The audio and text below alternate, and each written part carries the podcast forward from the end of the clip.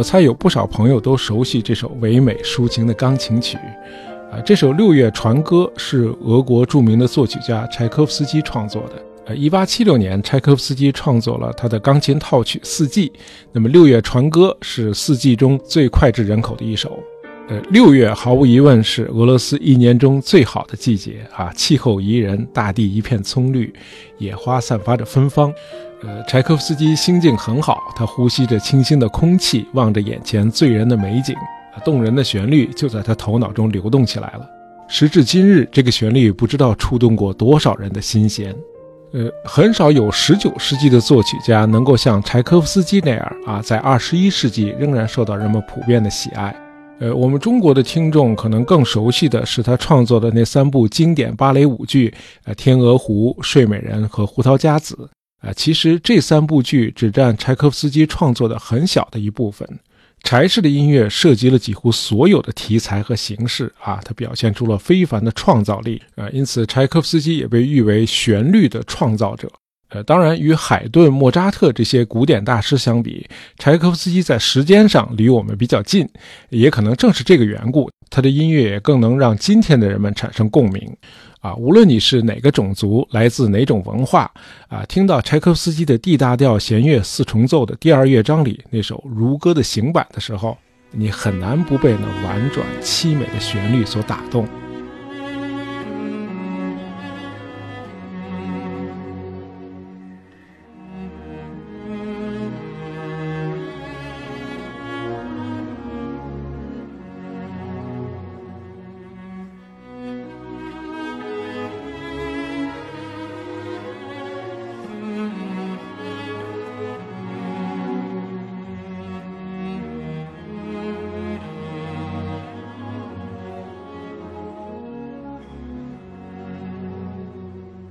不光是听众，很多现代的作曲家也都对柴可夫斯基推崇备至，比如斯特拉文斯基、呃肖斯塔科维奇以及美国的流行天王迈克尔·杰克逊。呃，柴可夫斯基很可能是全世界最受欢迎的古典作曲家。呃，在他的作品中流淌的情感啊，时而热情奔放，时而细腻婉转，既凄美抒情又华丽震撼。呃，这当然也都反映了柴可夫斯基极端情绪化和抑郁敏感的性格特征。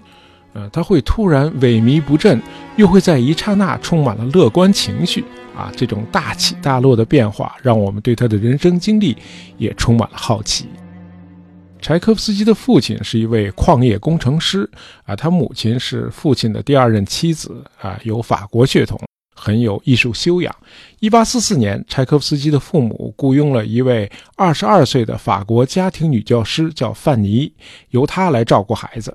呃，同时给柴可夫斯基的哥哥尼古拉以及他的一个表姐上课，啊，主要是教他们欧洲语言。柴可夫斯基这年才四岁，啊，父母认为他年纪太小，而且已经在上钢琴课了，因此人文教育呢可以再往后拖两年。然而，柴可夫斯基坚持要与哥哥姐姐一起上课。嗯，他成功的说服了范尼老师。啊，范尼确实是一位很出色的教师。两年之后，柴可夫斯基就已经能流利的讲法语和德语了。这年，柴可夫斯基才六岁。呃，范尼很喜欢这个年幼的学生啊，对他的成长也有很大的影响。那么，柴可夫斯基一生都与范尼老师保持着联系。六岁的时候，柴可夫斯基已经能用法语写诗了。他回忆说，当时范尼称他为“小普希金”，其实柴可夫斯基更像是个小莫扎特。呃，那会儿他最爱玩的不是玩具，而是父亲买的那架钢琴。母亲第一次让他在钢琴上弹奏音阶的时候，他已经能够磕磕绊绊地弹奏他听到过的乐曲了。啊，当时所有的家人都对他的天赋感到惊讶。这也是为什么柴氏的父亲在儿子四岁的时候就为他聘请了一位钢琴教师。那么后来，由于父亲的收入越来越不稳定，那么父母呢就开始考虑，既然这个儿子如此的天资过人，不如让他早点受教育，以便尽快的独立啊，最好能够当个旱涝保收的公务员。而要想做公务员，孩子就得去上俄国当时的一所精英学校，叫帝国司法学校。可这所学校的录取的最低年龄是十二岁，这年柴可夫斯基才十岁。呃，于是父母就做了一件中国父母一般不会做的事儿，把柴可夫斯基送到了离家一千三百公里的啊一所预备学校，先寄宿两年。那么这两年一过，柴可夫斯基就转到了那所帝国司法学校啊，开始他七年的学习课程。那为了上那所寄宿学校，柴可夫斯基十岁的时候就不得不与母亲分离啊，由此而产生的情感上的创伤啊，几乎折磨了他的一生。一八五四年，也就是柴氏十四岁的时候，他母亲死于霍乱啊，这给他的打击太大了。柴可夫斯基直到两年之后，才把母亲的死讯写信告诉了那位范尼老师。嗯，他后来回忆说，母亲的去世是塑造他人生的一个关键事件。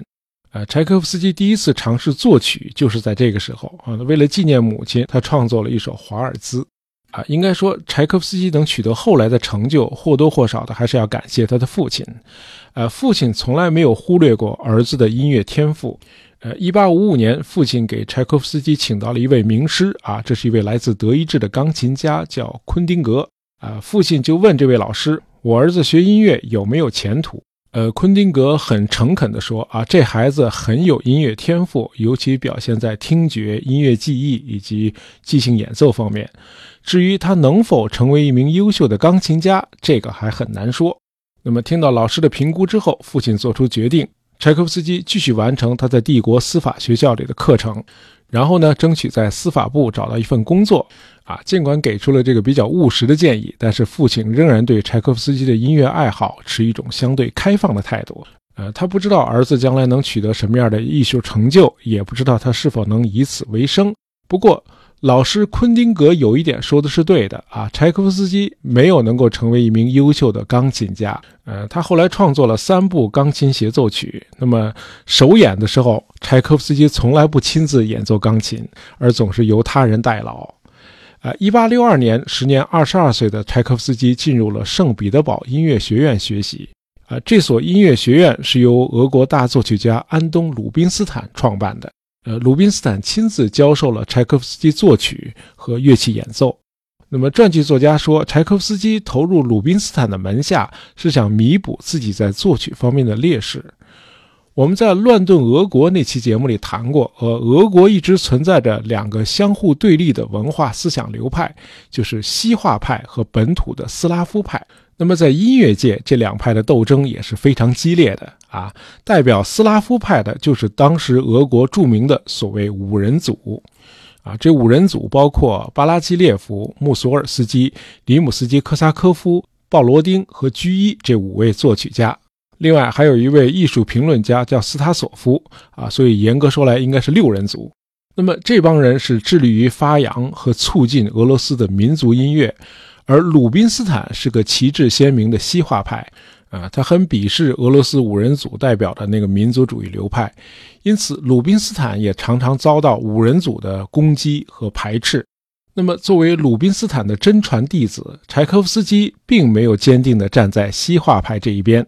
呃，在后来的创作中，柴可夫斯基很明智地把欧洲古典音乐的风格与俄罗斯的传统音乐有机地结合起来，那么创作出大量具有戏剧性冲突、呃兼具西方古典风格和俄罗斯民族风格的作品。因此，后人很难在音乐风格和旋律上鉴定柴可夫斯基是西化派还是本土斯拉夫派啊，他是两者兼而有之的。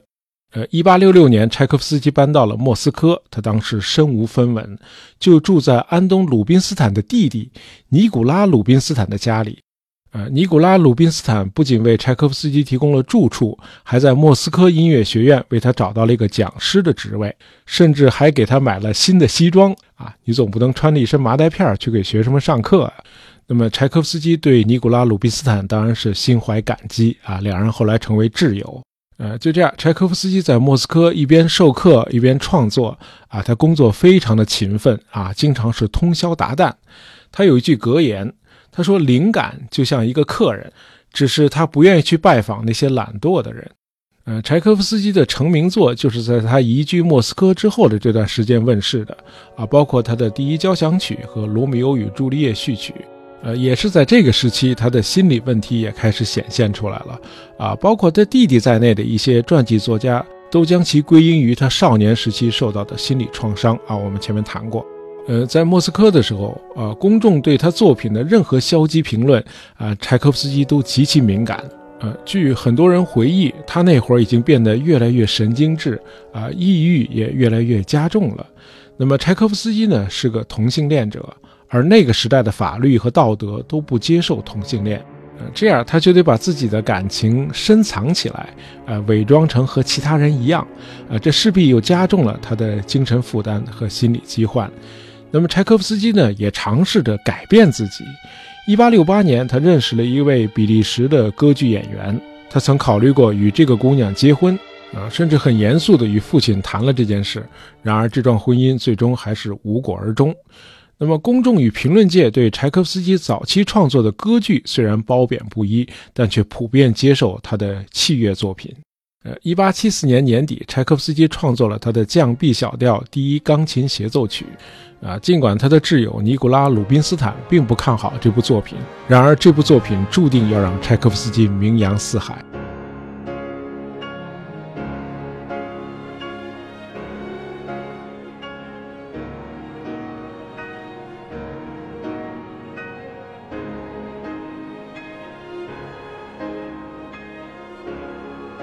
协奏曲于1875年10月在美国波士顿首演成功，由著名钢琴家 Hans von Bülow 担任钢琴独奏。呃，1875年夏天，柴可夫斯基创作了他的第三交响曲。啊，这部作品在俄罗斯几乎立即就引起了轰动。那么这些年应该是柴可夫斯基创作的一个爆发期啊。第二年早些时候，他完成了著名芭蕾舞剧《天鹅湖》。呃，一八七一年的时候，时年三十一岁的柴可夫斯基来到他的妹妹家小住。啊，他决定给小外甥们一份特殊的礼物，那就是根据孩子们平时阅读的童话《天鹅湖》创作一部芭蕾音乐。啊，一开始创作的是一部独幕舞剧，啊，讲述的是一位青年骑士怎样打败了恶魔，啊，救出了被魔法变成天鹅的少女，然后与这位少女结婚的故事。那么四年之后，在朋友的鼓励下，柴可夫斯基又把这部独幕舞剧拓展成了四幕舞剧。呃，《天鹅湖》毫无疑问是舞剧发展史上的一部划时代的作品啊！全剧的音乐像一首首具有浪漫色彩的抒情诗篇啊！每一场的音乐都极其出色地完成了对场景的描绘、对戏剧冲突的推动，以及对各个角色性格和内心的刻画啊！因此，这部剧对演员的舞蹈和场景都提出了很高的要求。然而，很遗憾，当时莫斯科剧院的编导和演员们都太不给力了啊！他们把柴可夫斯基几乎所有的构想都做了简化处理。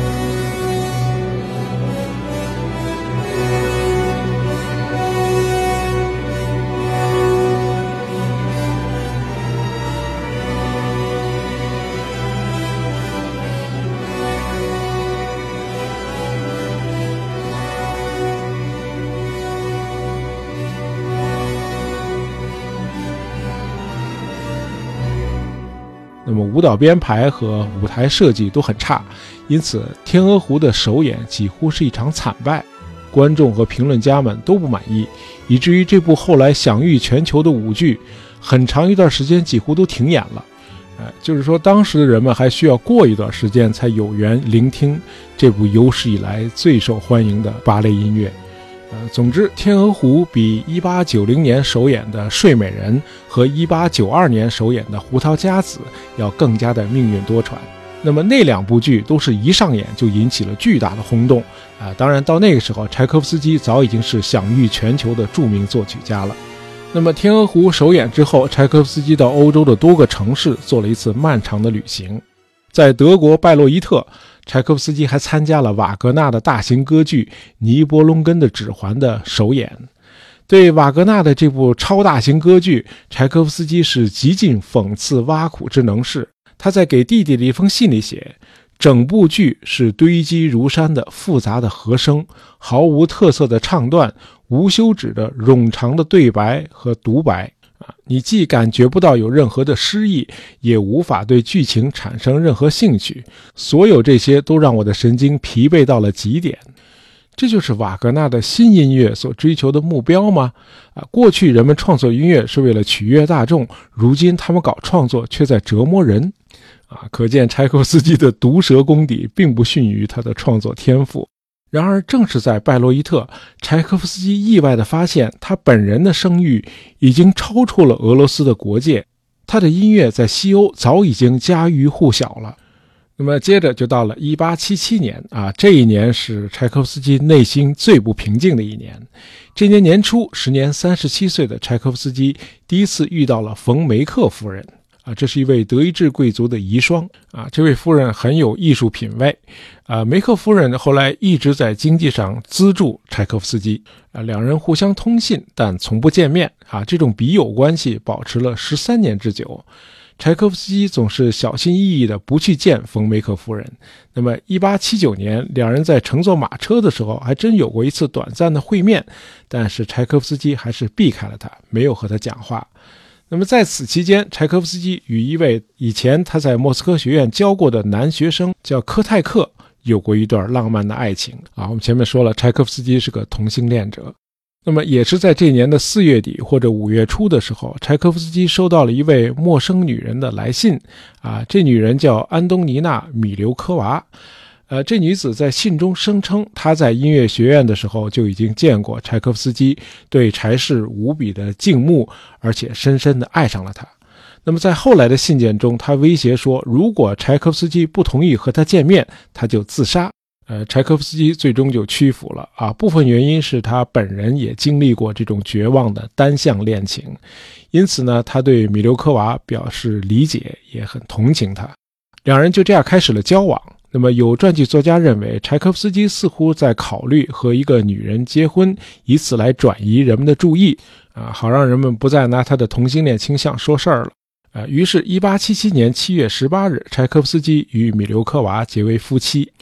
那么，这在今天也应该算是闪婚了啊！从接到米留科娃的第一封信到两人结婚，一共不到三个月的时间。啊，两人商定就一块搭伙过日子啊，有夫妻之名，但无夫妻之实。呃，以我们这些局外人的视角啊，这种安排对米留科娃其实是很不公平的啊，而且这势必会给未来的生活埋下隐患啊。经验告诉我们，两口子中只要有一个人感到不满，另一个人势必也要跟着受罪。呃，果然，婚后不久，柴可夫斯基就感叹地说：“啊，他和妻子两人完全没有共同之处，亦无共同语言。他更受不了米留科娃无休止的抱怨。那么，再加上柴可夫斯基本来就有抑郁的倾向，那么两人这种名不副实的结合，毫无悬念的成了一场悲剧。”啊，据说两人在一起待了三周之后，有一天晚上，柴可夫斯基偷偷地跑到了莫斯科河边，他走进河里，一步步地走向深水区，想把自己淹死。不过后来他还是转身回来了。回家之后，他谎称啊衣服湿透了，是因为他不小心掉进了河里。啊，由于缺乏旁证，那么我们也不知道这个故事是否真的属实。不过可以肯定的是，柴可夫斯基这个时候的情绪是极其不稳定的。那么在后来给他弟弟的一封信里，柴可夫斯基坦言说：“直到婚礼举办之后，我仍然没有意识到命运已经把我们捆绑在一起了。我对他甚至感觉不到友谊啊，只有厌恶。死亡似乎是唯一的出路，但我不能自杀。”那么夫妻之间的争吵以及分居之后啊，米留科娃的纠缠，那么对柴可夫斯基来说简直就是一场噩梦。呃，尽管如此，两人始终没有离婚。那么为了从抑郁消沉中恢复过来，柴可夫斯基在他姐姐的庄园里住了一段时间。后来在冯梅克夫人的资助下，柴可夫斯基和他的男性朋友科泰克一起在日内瓦湖畔的克拉伦斯又逗留了一个多月。呃，在那里，柴可夫斯基创作了他那部著名的 D 大调小提琴协奏曲。呃，这虽然是柴可夫斯基唯一的一部小提琴协奏曲，然而却是一部了不起的杰作。呃，它不仅拥有优美的旋律、强烈动感的节奏、磅礴的气势，小提琴与乐队的融合也堪称完美。呃，可以说，柴可夫斯基的这部 D 大调小提琴协奏曲是小提琴乐曲中当之无愧的瑰宝。与贝多芬、门德尔松和布拉姆斯的小提琴协奏曲并称世界四大小提琴协奏曲。呃，我们一起来听一小段。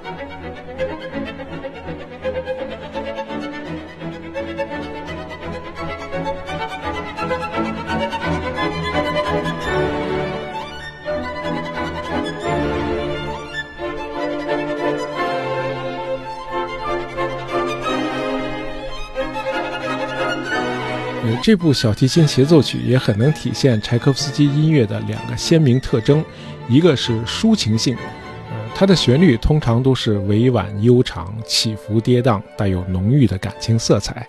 那么另一个特征就是强烈的戏剧性。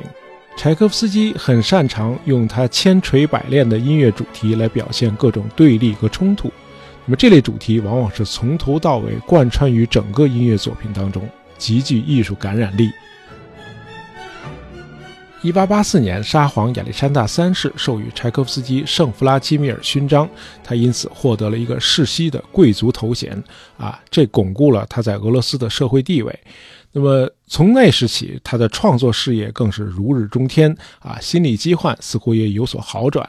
那么三年后，柴可夫斯基开始了他的第一次欧洲巡回演出，啊，演出城市包括莱比锡、柏林、布拉格、汉堡、巴黎和伦敦，啊，取得了巨大的成功。那么1889年，他又进行了第二次巡演。呃，1891年春天，柴可夫斯基应邀在纽约卡内基音乐厅落成之际访问美国，他在纽约、巴尔的摩和费城指挥演奏他的作品，观众为之疯狂。那么回到俄罗斯后，他完成了最后两部舞台作品啊，独幕歌剧《约兰达》和双幕芭蕾舞剧《胡桃夹子》。呃，一八九三年二月，柴可夫斯基开始创作他的 B 小调第六交响曲啊，这部充满了挣扎和悲怆情绪的交响曲，注定会成为柴氏最伟大的一部杰作。这就是我们今天熟知的悲怆交响曲。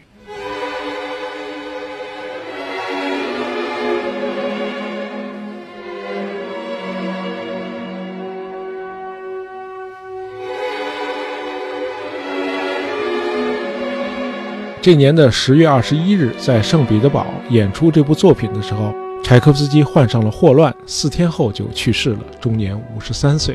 呃，今天无论是专业还是业余，只要你学音乐，你至少会熟悉一部或者几部柴可夫斯基的作品。啊，他的一些音乐主题已经成为世界文化的一部分了，啊，成了全人类的文化遗产。柴可夫斯基是一位罕见的科班出身的古典音乐大师，啊，直到他的少年时代，俄罗斯仍然没有真正意义的公共音乐教育机构。然而幸运的是，他成年后机会就来了，柴可夫斯基得以就读于新成立的圣彼得堡音乐学院。呃，他在那里接受西方式的正规音乐教育，因此他似乎是完全背离了当时俄罗斯风起云涌的啊民族主义乐风啊，比如我们前面谈到的那个俄罗斯五人组就是这场运动的代表。然而，柴可夫斯基与他的老师鲁宾斯坦又不同。呃，柴可夫斯基的高明之处就在于，呃，他不是摒弃本民族的传统音乐，而是把西方古典音乐。与俄罗斯传统的民间旋律以及他个人的天才创意独特的融合在一起，从而创造出大量有史以来最受欢迎的，也是最与众不同的经典作品。好，今天的节目就到这儿啊！本期节目是由我们的听友布置下横杠 M 九点播的，希望你喜欢。我们下期再见。